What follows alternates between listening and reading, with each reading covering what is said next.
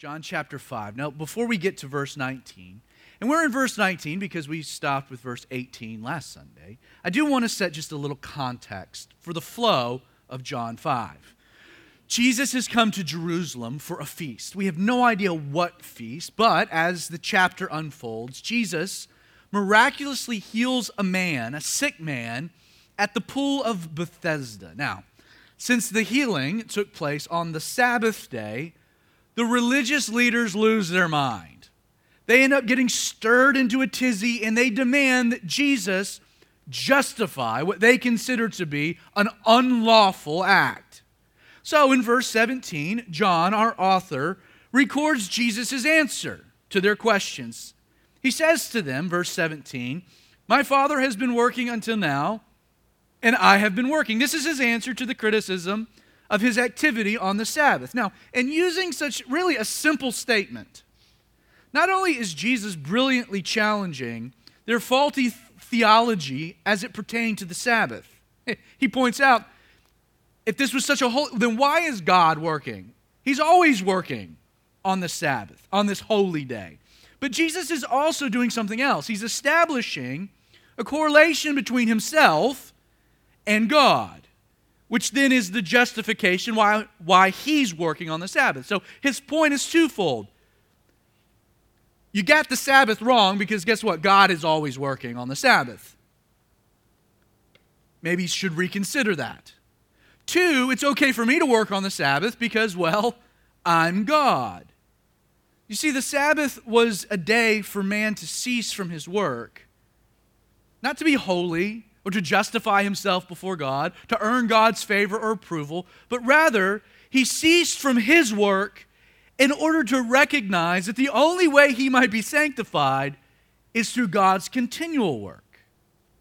Well, in verse 18, there is no doubt that what Jesus has just said hit home.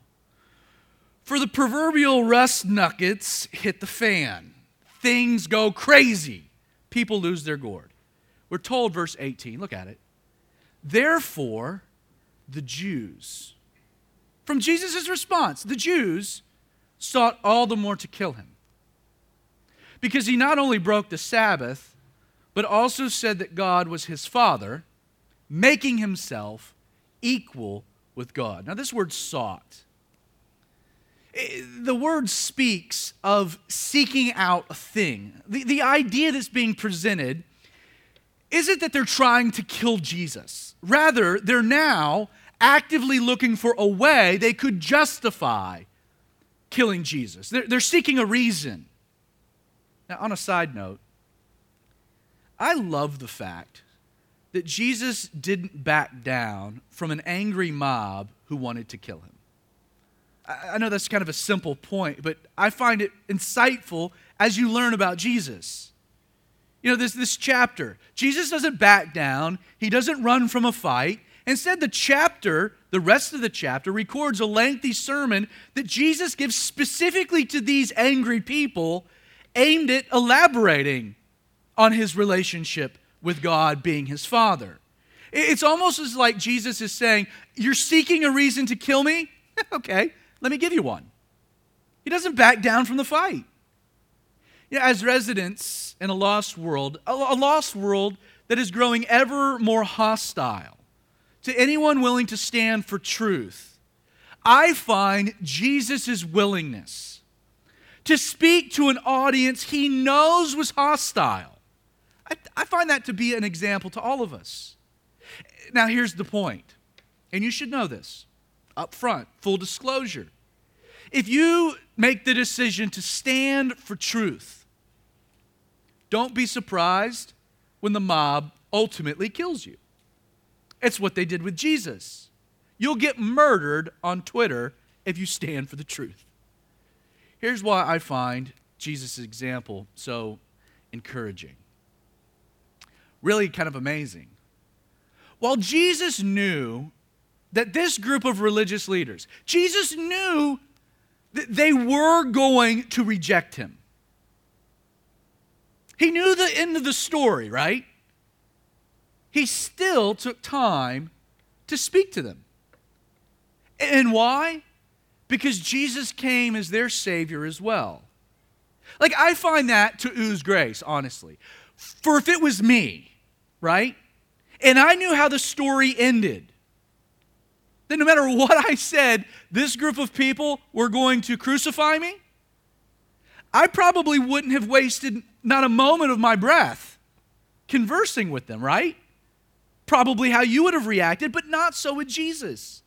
It blows me away that knowing they would reject him, Jesus still took the time to minister to them, to reveal himself to them, to present the truth.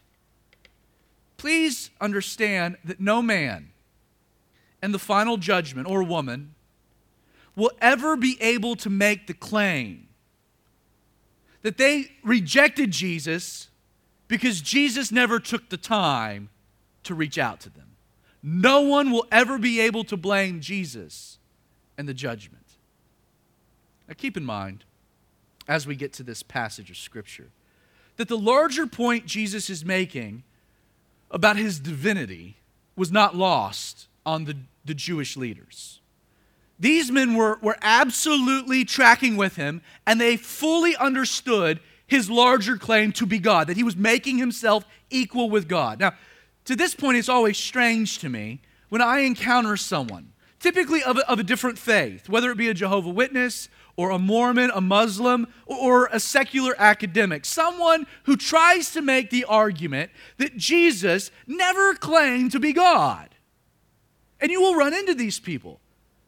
Jesus never actually claimed that he was God. Well, the problem with that is you completely overlook moments like this one, where not only is Jesus clearly making the claim, but even his biggest critics so understood it, they wanted to stone him for blasphemy. Jesus claimed to be God, and the evidence is the reaction of the mob. In actuality, throughout the rest of the chapter, Jesus will double down and then triple down on this point. Now, if you're a note taker, let me give you an easy three point breakdown to Jesus' sermon. First, in verses 19 through 23, we have the claim. Just kind of refer it to that the claim. Then in verses 24 through 30, we have the implications, the implications of the claim. And then finally, in verses 31 through 47, we have the witnesses that validate not just the claim, but the implications. So the claim, the implications, the witnesses. Let's begin with the claim. Verse 19 of John 5 Then Jesus answered and said to them, Most assuredly I say to you, the Son can do nothing of himself but what he sees the Father do. For whatever he does, the Son also does in like manner. For the Father loves the Son and shows him all things that he himself does. And he will show him greater works than these, that you may marvel. For as the Father raises the dead and gives life to them, even so the Son gives life to whom he will. In these verses, Jesus makes three profound points as to the nature of his relationship with God the Father. First, Jesus is clear that the Son and the Father were completely unified in purpose. You might want to write that down. Jesus and the Father were unified in purpose. Jesus said, look at it again, most assuredly I say to you, the Son, and he's talking of himself, can do nothing of himself. But what he sees the Father do, for whatever he does, speaking of the Father, the Son does also in like manner. Jesus' point is that he and the Father operated in complete concert with one another. Jesus never acted independently of the Father, but they operated in lockstep. Once again, Jesus doesn't mix any words, does he? Whatever, he says, the Father does. Whatever it is. The Son also does in like manner. Now, the implications, the larger point that Jesus is making, is that the healing of the man at the pool of Bethesda taking place on the Sabbath, why had Jesus done this? Well, one reason God the Father wanted him to, told him to, directed him to. Jesus always acted under the directives of God the Father. Secondly, Jesus says that the Son and the Father not only are they unified in purpose, but they were distinct in role. Distinct in role. Now, note the presentation of what we refer to theologically as the triune nature of God, the Trinity, or, or the fact that his existence as one God is revealed to humanity in three persons the Father, the Son, and the Holy Spirit. Understand this concept is ultimately anthropomorphic. I know that's a big word, but what anthropomorphic means, it's a literary term. And what it describes is the attributing of human characteristics to what is not actually human. The Trinity is based in, in an anthropomorphic presentation of God. Now, you see, in presenting his divine nature to God, to man, using common human terminology. And what common human terminology does God use to reveal himself? Father, Son, right? And doing that, God was affording finite, pea brain men a true but limited glimpse into something that transcended human language or even our basic capacity to understand. The fact is, it's impossible for the finite to fully grasp what is infinite. Like, think about that for a minute. If you were being finite, able to grasp the infinite, it would require this of you. You would have to possess infinite knowledge of infinite things, which then, by definition, would mean you're no longer finite, you're infinite. Also, that makes you God. Like, this is why the infinite God articulated what was necessary using terms that humanity could, at a minimum, find to be relatable. My point is that Jesus was not God's son, nor was God his father in a literal sense. Instead, these terms are used to affirm that Jesus and his father were both of the same nature. If you were the son of something, you are of the same nature as that thing. So these terms are used to illustrate, to affirm that Jesus and God were of the same nature, meaning Jesus was just as much God as the Father. But these terms are used to make sure we understand that the two were completely distinct relationally. So there was a difference. They're fully God, but distinct in role. Jesus and the Father were the same. But as it pertained to this divine community and the triunity between Father, Son, and Holy Spirit, the Father and the Son and the Holy Spirit all possessed different roles within the heavenly community. Now, notice, Jesus says, the Son can do nothing of himself, but what he sees the Father do. Only to then add, right? For the Father loves the Son and shows him all things that he himself does. As the Son, there is no doubt that Jesus lived to honor his Father who loved him. But Jesus is also saying that to honor the Father that loved him, he operated in total submission to his Father's directives. The Father, you might say, established the objectives. But it was then Jesus' role to carry forth the mission. It's a radical and often underemphasized point. But Jesus literally did nor said anything on this earth that wasn't first dictated to him by his Father. It wasn't as though one member of the Holy Trinity had gone rogue. They're working together. And context, Jesus is telling us what? That he healed the man at the pool of Bethesda, not just because God wished him to, but God directed him to. Finally, Jesus tells us not just are they you know are they unified in purpose and distinct in role, but Jesus finally says that the Father and the Son were equal in power. Jesus says, For as the Father raises the dead and gives life to them, even so the Son gives life to whom he will. Since God is by definition supernatural, in the beginning, God existed.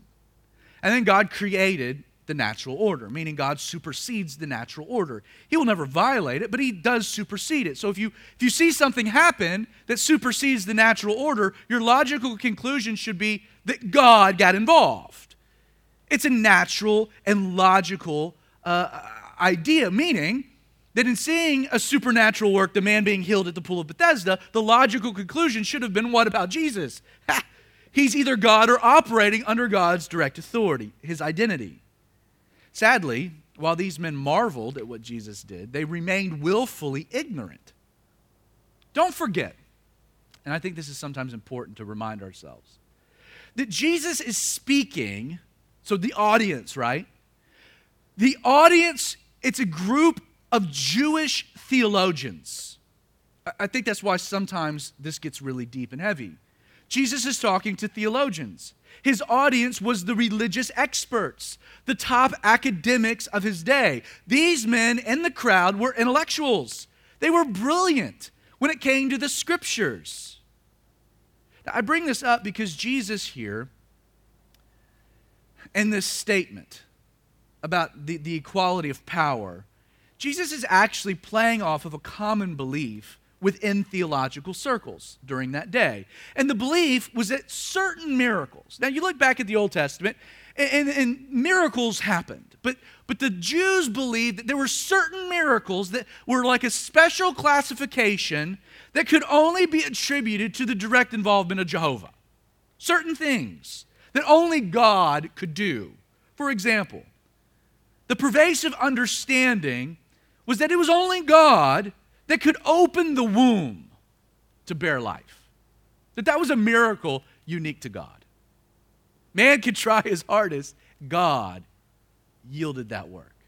It was also believed that only God would have the clouds open to provide life giving rain.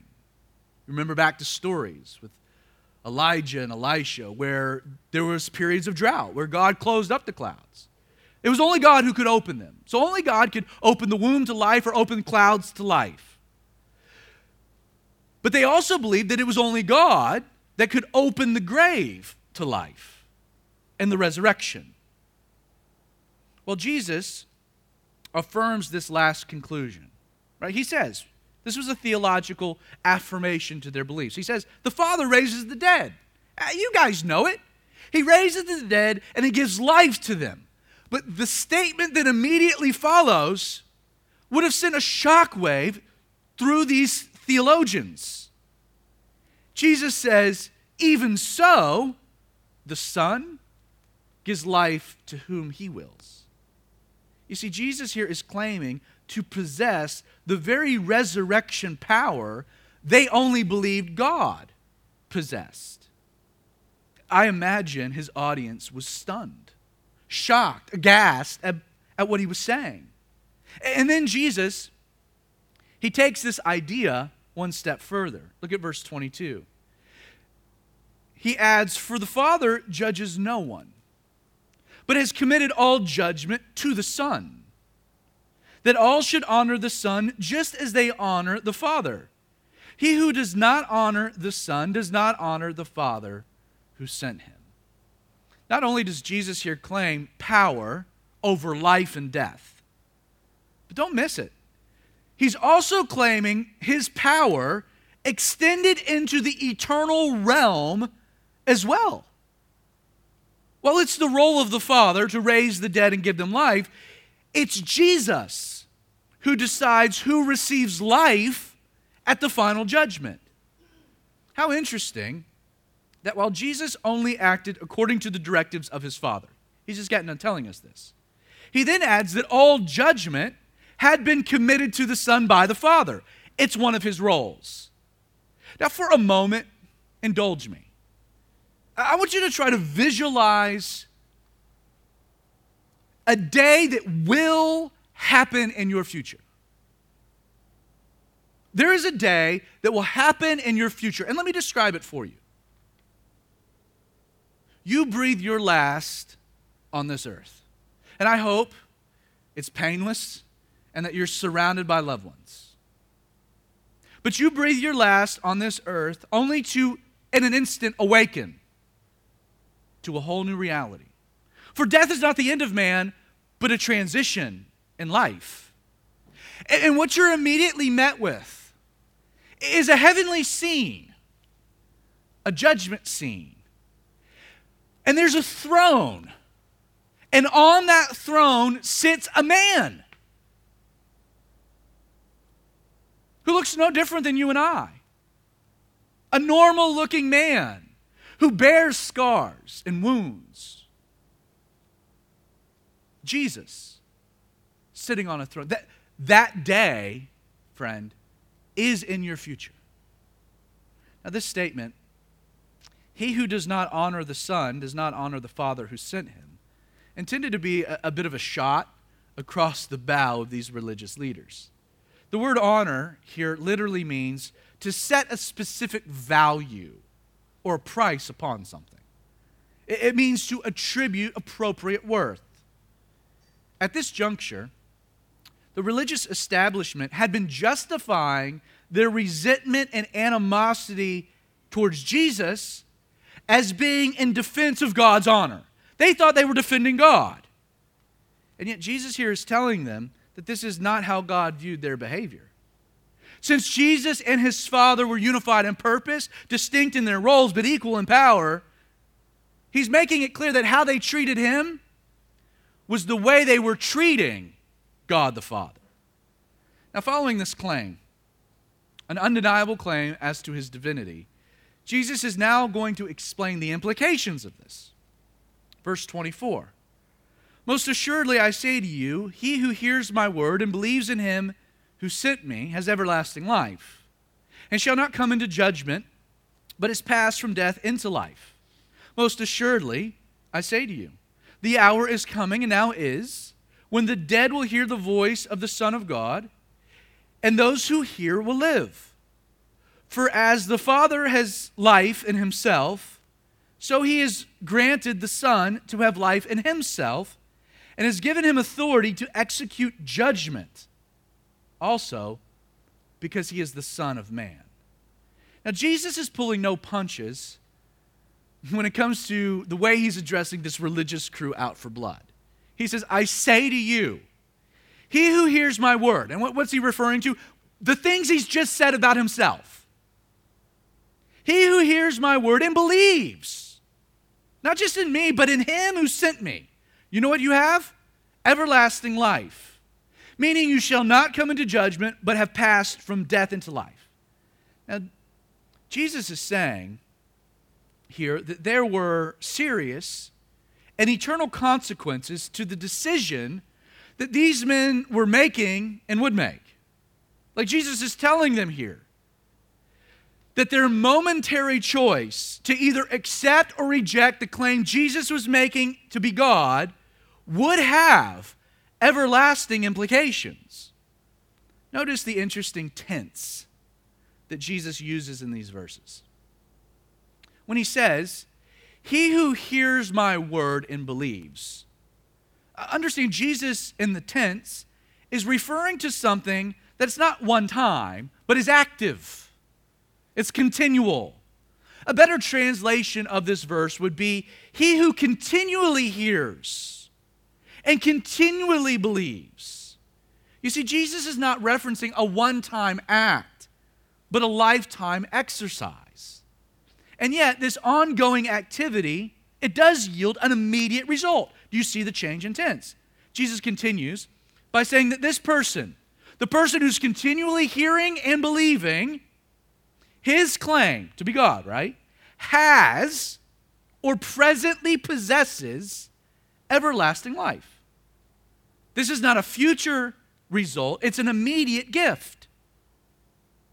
Well, you should be excited that this means that you will not come into a future judgment.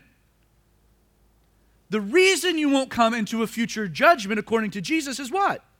Not that he will grant you eternal life or everlasting life once you've died, but the reason you'll be spared a future judgment is because you have everlasting life right now, today, in the here and now. You will not come into judgment because Jesus says something has happened inside of you where you have already passed from death into life. Don't miss that. Now, we have to kind of ask how does that happen? Right? How do we, who are dead, go from dead, death to life? Jesus kind of uh, answers here this unspoken question. If you want to know, when the dead will hear the voice of the Son of God, those who hear will live. You might want to underline that. When the dead will hear the voice of the Son of God, those who hear will live. Now, we must ask who is Jesus referencing when he speaks of the dead? It's a logical question. Well, clearly, this can't be those who are physically dead. And why is that? Well, it would be impossible to hear the voice of anything if you were dead physically, yet alone the voice of the Son of God. That's just logical, right? You see, when Jesus says the dead, it seems in context that he's actually referring to a living person, a person who's alive physically, but who is dead spiritually. Let, me give you an example of this. In Matthew 8, verse 21, we're told that one of Jesus' disciples said to him, Lord, let me go and bury my father. I want to follow you. I, I want to be on your team. I want to be on your crew. Uh, but let me go and bury my, my, my father. I just got word he's dead. I need to go bury him. And then we're told Jesus said to him, Well, follow me and let the dead bury their own dead. Now, clearly, the dead can't bury the dead in a literal sense. Jesus is speaking of a living person burying a physically dead person.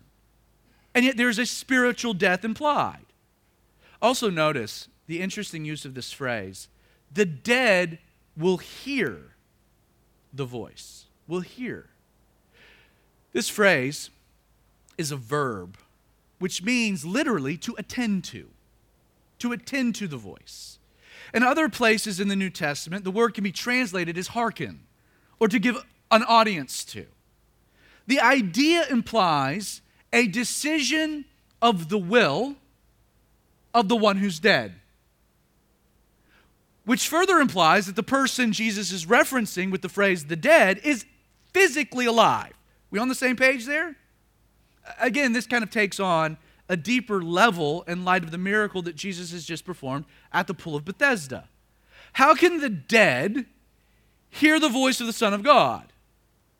Well, in much the same way that a broken man can be made well by hearing an impossible command arise. You see, in response to a desire of your will to hear the voice of Jesus, when he asks the question, Do you want to be made well? What immediately results? You might be spiritually dead, but you still possess a will. So it's in the act of one's will, your decision to hear or to give attention to what Jesus is saying, what results you're going to live.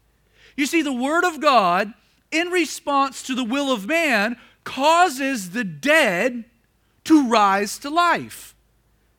We have all kinds of phrases for this rebirth, regeneration. The spiritually dead being raised to being now spiritually alive through the indwelling of the Holy Spirit the implications here for you and I are they're simple actually. I know that's some heavy theology, but the implications are not all that deep. They're pretty point blank. The question that you have to ask yourself in light of what Jesus is saying is do you want to remain dead right now or be alive? Like, yeah, yeah, that matters for eternity. That's true. But, but please understand the question is relevant to right now, to this very moment. Like, do you want to continue to roam this earth as a dead man walking, oblivious to the reality around you? Or do you want to hear the voice of the Son of God and have this thing happen inside of you so that you're now alive for the first time? So that you can truly see the reality around you. See, your willingness to believe in Jesus' claim to be God will directly impact whether you are a dead man walking or he makes you alive in him. When Jesus here, before we transition, when he attributes this title, uses an interesting phrase here the Son of Man. You know, up until this point, he's been the Son of God. Now he refers to himself as the Son of Man. Note his point would not have been lost on the religious scholars in front of him. In Daniel chapter 7, let me just read you a bit of, of Daniel's vision. He says, I was watching in the night visions, and behold, one like the Son of Man. This is where the phrase is introduced. Coming with the clouds of heaven. He came to the Ancient of Days, and they brought him near before him. Then to him, this Son of Man, was given dominion and glory and a kingdom, that all peoples, nations, and languages should serve him. His dominion is an everlasting dominion which shall not pass away, and his kingdom shall not be destroyed. See, the Jewish establishment were looking for the Son of Man to establish a kingdom sent from the Ancient of Days. And in using the phrase Son of Man to himself, the audience would have known what he was referring to. Verse 28 Do not marvel at this, or literally stop marveling. You can imagine that, that the crowd, their, their jaws were dropped. He says, For the hour is coming in which all who are in the graves will hear his voice and come forth. Those who have done good to the resurrection of life, and those who have done evil to the resurrection of condemnation. I can of myself do nothing. As I hear, I judge. And my judgment is righteous, because I do not seek my own will, but the will of the Father who sent me. In these verses, Jesus continues to unpack the implications of his claim to be God by now affirming two unescapable realities about your future. Everyone wants to know what the future looks like, right? Well, Jesus tells you two things you can take to the bank. One, as it pertains to your future, your physical death is not the end of your existence. At some point in your future, everyone who's ever lived, that includes you, will experience a resurrection. And because you experience a resurrection, you will live forever. Jesus says, The hour is coming in which all who are in the graves will hear his voice and come forth. Two, as it pertains to your future, not only will you live forever, but you will face one of two very different types of resurrection. Jesus says, Those who have done good to the resurrection of life, and those who have done evil to the resurrection of condemnation. Now, that's a little confusing. And so I want to just take a minute and kind of break down these two classifications. Really, it's two classifications that all of humanity fits within. There's not a third, there's not a gray area. All humanity will fit into two classifications of people. Who will experience, according to Jesus, resurrection of life? Which sounds pretty awesome, right? Well, Jesus says, look at it. Those who have done good now, in the Greek, this phrase, those who have done, is one verb, poieo. It means to bring forth. This Greek adjective, good, is agathos, meaning of a good constitution or of a good nature. Jesus is saying those who have brought forth a good constitution or nature will experience in a resurrection life. Now, who will experience? the resurrection of condemnation. Jesus says, those who have done evil. Now, in the Greek, this phrase, those who have done, it's an entirely different Greek verb. Prasso, which means to be busy with or to practice. And, and then this Greek adjective, evil or phaulos, it means to be worthless or bad or wicked. Jesus here is saying that those who practice wickedness will experience condemnation in their resurrection. Now, please notice that Jesus is establishing a direct contrast between these two classifications of people who will experience very different resurrections by using two different Greek words. Now, where this gets confusing is that those two different Greek words we've sadly translated into English with the same phrase those who have done. This is one of those moments. That's what's being communicated ends up lost, literally lost in translation. While condemnation is determined by what you're doing, practicing evil. Eternal life, according to Jesus, stems from what you've been made into. In the first, those who are resurrected to life are people who have brought forth a good constitution. While in the second, those who are resurrected to condemnation practice or actively busy with worthless or wicked things. In the first, Jesus describes a person who's been made good. While in the second, Jesus describes a person practicing evil.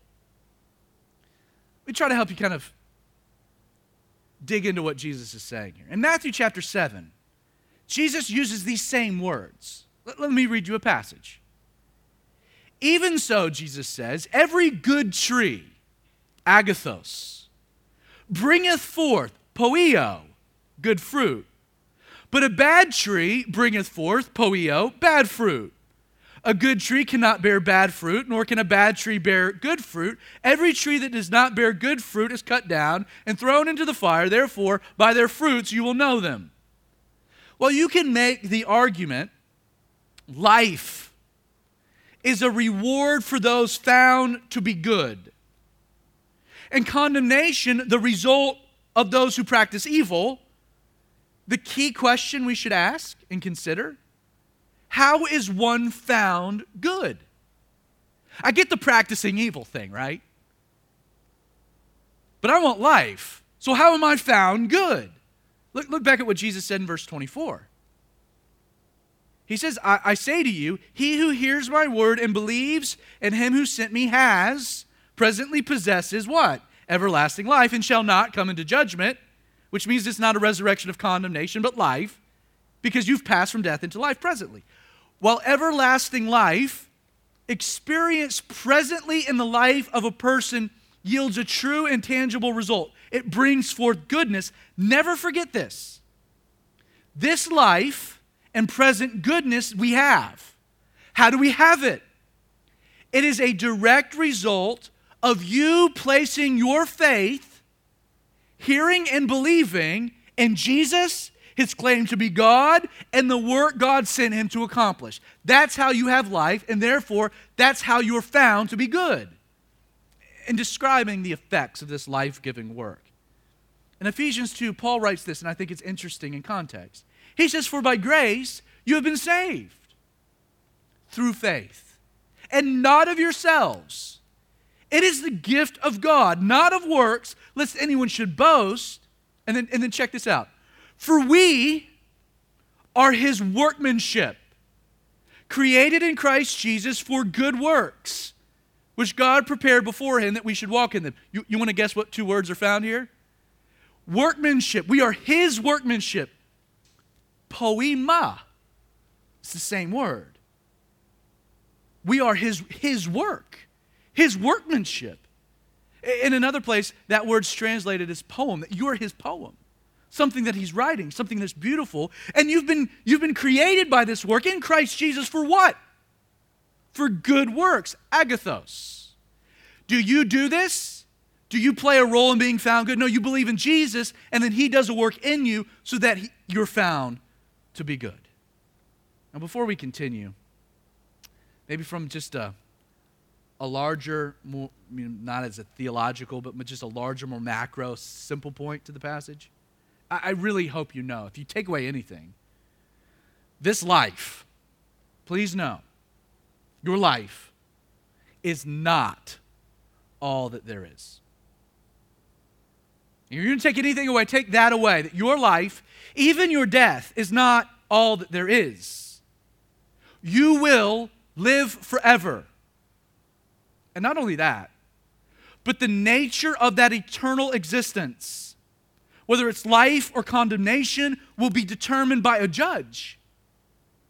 named Jesus. When you awake to the heavenly scene to see Jesus on the heavenly throne, the implications of Jesus being God and possessing that role is really twofold. He can either save your soul and provide life, life you already have, by saying, Well done, good and faithful servant, enter into your rest, or he can damn it forever. A resurrection to condemnation. You have an eternity that awaits you and that eternity will be determined by what you do concerning Jesus. Why? Because that's the one you'll stand before. Now, as we turn to verse 31, a transition occurs in Jesus' discourse. Like it's almost as though, in response to the, the incredible claims Jesus has just made concerning himself, and after explaining the implications, he picks up on kind of maybe the general sentiment of the audience. The, the, people are standing there, Jesus is making some gnarly statements, and they're kind of looking around thinking, Who in the world do you think you are? That's why, with, with the, the remaining time he has with them, he presents some witnesses. Don't take my word for it, he would say. Let me present for you some witnesses whose testimony validate everything I've just said. Verse 31, and, we'll go through this quickly, by the way. If I bear witness of myself, my witness is not true. Yet there is another who bears witness of me, and I know that the witness which he witnesses of me is true. You have sent to John. This is John the baptizer, not our, audi- our, our, our author. You have sent to John, and he's borne witness to the truth. Yet I do not receive testimony from man, but I say these things that you may be saved. John was a burning and shining lamp, and you were willing for a time to rejoice in his light. Now, knowing the simple reality that it's unwise to just trust the word of only one person, having another witness validates a claim. So Jesus calls to the stand here John the Baptizer. Now, back in John 1, verses 29 through 34, this is what we read. We read that John saw Jesus coming towards him and said, Behold, the Lamb of God who takes away the sins of the world. This is he of whom I said, After me comes a man who's preferred before me for he was before me. And then we're told that John bore witness, saying, I saw the Spirit descending from heaven like a dove, remaining upon Jesus. And I have seen and testified that this is the Son of God. Now, what's important is that all of this happened publicly. This was not a private scene with just John and Jesus. There was a multitude of people standing there that John is making these statements to concerning Jesus. So he calls John to the stand. He said, You were kind of into this guy for a while. But he testified what? That I'm the Son of God. So take his word for it, not just mine. Verse 36, Jesus continues, But I have a greater witness than John.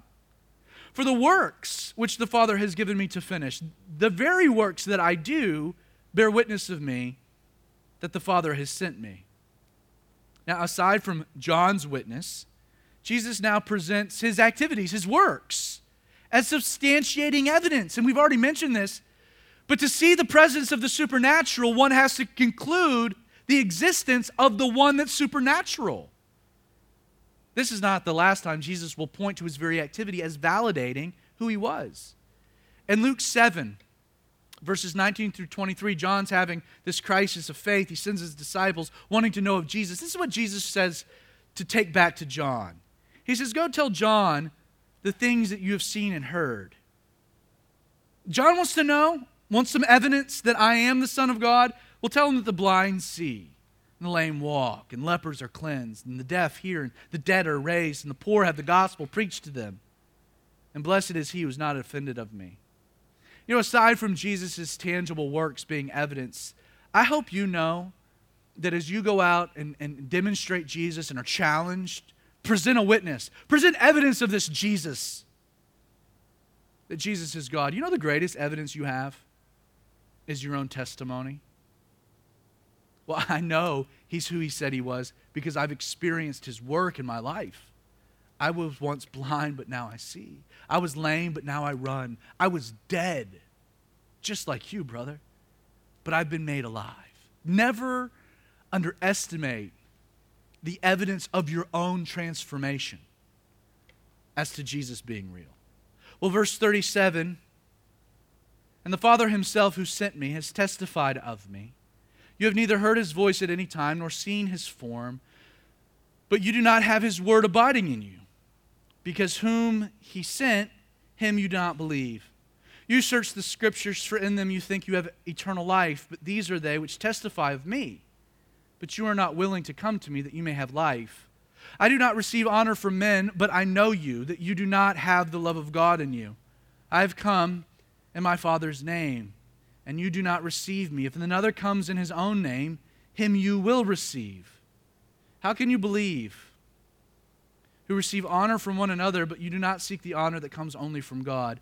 As Jesus builds this case, he calls to the stand his Father, claiming that the Scriptures revealed himself or validated his claims.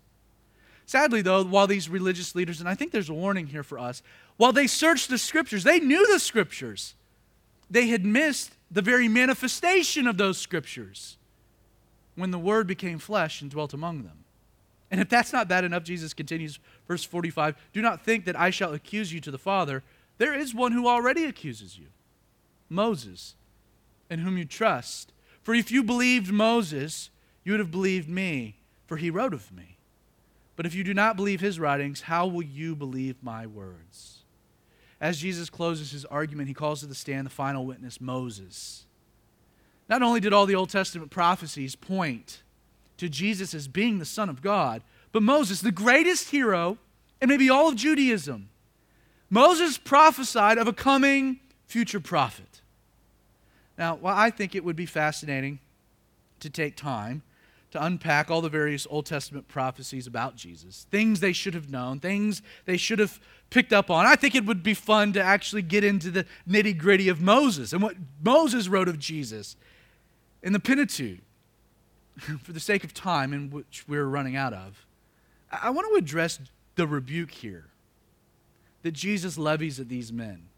If you look back over the verses we just kind of blazed through, you can't help but Jesus here, I mean, he is launching one verbal hand grenade after another at this religious audience. As it pertained to, to God, the, the God they claim to honor. Jesus says, Man, you've neither heard his voice nor have you seen. You don't know God.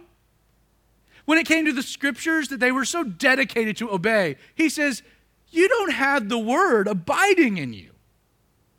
And the strongest jab of, of maybe all, Jesus says, You do not have the love of God in you. That's not a very seeker friendly message.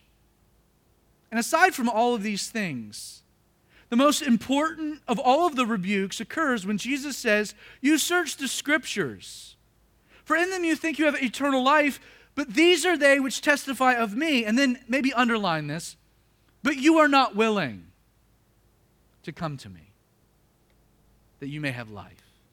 Please notice, as Jesus wraps up this, this sermon, it was not insufficient evidence driving the rejection of Jesus. Instead, they were rejecting Jesus because they were simply not willing to come to Jesus as the giver of life. One of the larger, more complicated aspects of John 5, and specifically the scene at the Pool of Bethesda, and I, have kind of kicked this can down the road. But one of the controversies really does center upon why Jesus didn't heal everyone surrounding this pool. With a mob of the sick and the lame, the suffering, Jesus comes. Why didn't he heal them all? Like, why would Jesus just single out one person? Doesn't really seem like Jesus, right? Now, for starters, I do think it's stupid to get into the business of trying to explain why Jesus does the things that he does. Like, A, that's not my job, and B, it's a maddening game with few answers. I mean, if you're God and you're going to come to earth as a man, why not just come as a man? Like, why go through the birth canal? Why? I don't know. Yeah, I know that Jesus died on the cross because he loves me, but I can't tell you why Jesus loves me any more than I can tell you why Jessica does. It's a mystery, a divine one. Like, so it's a maddening game to try to explain why Jesus does what Jesus does. If you got to die for the sins of the world, why the cross? I mean, I could give you a lot of whys. And yet, while I don't like attempting an explanation for all the unspoken reasons Jesus does the things that he does, I will concede that it is odd, right, that Jesus heals only this one man. Especially in light of the fact that we have example after example of Jesus ministering to entire towns of people all through the night who would come out to be healed. Why would Jesus do it there but not here? Now, the reason I've kicked the can down the road the last few weeks is I, I haven't had an answer. But the more I've chewed on it, the more that I do believe that the grand difference in the likely explanation for the Bethesda controversy is that anytime a person came to Jesus for healing, Jesus always healed them. Like, even if it required him stay up into the wee hours of the night. Never once does someone come to Jesus for healing, and Jesus is like, yeah, dude, peace. And yet, if you consider that, at Bethesda, that was not the scene, was it? It wasn't a mob of people coming to Jesus. Instead, the chapter opens with what? A much different scenario. It opens with Jesus coming and seeking out this one man who, by the way, also wasn't looking for Jesus. It's a much different situation. Now, to me, the more pressing question in light of this is why didn't the multitude come to Jesus when they saw the man supernaturally healed? Now, yeah, I agree. Verse 13 tells us that Jesus had withdrawn, a multitude being in that place. But, but note, that we don't know how much time transpires between the miracle of healing the man and Jesus withdrawing. I think it's an assumption to believe or, to read into that. Not to mention, the text provides no indication that anyone at the pool was attempting to seek Jesus in order to be healed. Imagine that. A pool of sick people, Jesus heals one, and we have no mention of any of them being like, Why am I waiting around for the stirring of the water? I'm coming to that dude. Not one mention of it. I simply cannot fathom Jesus withdrawing himself from a group of people at the pool of Bethesda that wanted to be healed. Well, this is just too much. I'm out of here. And you know why I know that to be true? Because I've never seen Jesus withdraw himself from anyone who is genuinely desiring him to heal their soul, to give life. As I've already noted, John's overarching purpose for this original story was to compare the ineffectiveness of religion with the effectiveness of Jesus, the ineffectiveness of this pool of Bethesda, and the true and living water that Jesus would provide. A place where the disgrace came for a grace they were never given, when grace came and gave it to all. But it's with that in mind that I'm convinced that the entire story also had very little to do with the man that was healed. It was instead maybe John's way of establishing for us a larger and I think very important parallel. Follow me, we're almost done. Consider that as Israel sat around a pool of empty religion that was powerless to redeem anyone from the effects of sin, Jesus came to the pool, right? And demonstrated a willingness to heal anyone that would desire healing. Now, the comparison that John is making is actually between the multitude of the sick who still chose to be at this pool even after seeing Jesus work a miracle, and these stubborn religious leaders who not just refused, but were resisting Jesus. You see, the reason neither group experienced the healing the man experienced really boiled down to one simple reality Neither group was willing to come. They weren't willing. You know, in Mark chapter 1, we're told at the very end of the chapter of this cool story of a leper who comes to Jesus and, he falls down before Jesus and he's begging Jesus. And this is what he's begging Jesus of. If you're willing, you can make me, you can make me clean. If you're willing, he's repeating it. If you're willing, you know, more often than not, our great question about God in light of our own dirtiness and sinfulness and wickedness is whether or not God would be willing to have any part of me. That God would be, be, would be willing to even touch me, to heal me, to include me as part of his family. For most of us, the, the grand question is God willing? And yet I love it that Jesus, we're told, was moved with compassion. He stretched out his hand and he said to him, I am. And in that moment, he healed the man. I am willing. You see, friend, I hope you know that when it comes to you, you shouldn't question the willingness of Jesus.